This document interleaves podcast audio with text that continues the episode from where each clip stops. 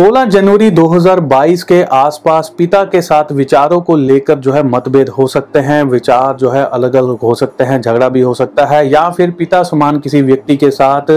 बातों को लेकर मतभेद हो सकते हैं विचारों को लेकर मतभेद हो सकते हैं ऐसे योग बन रहे हैं थोड़ा संभल कर रहिएगा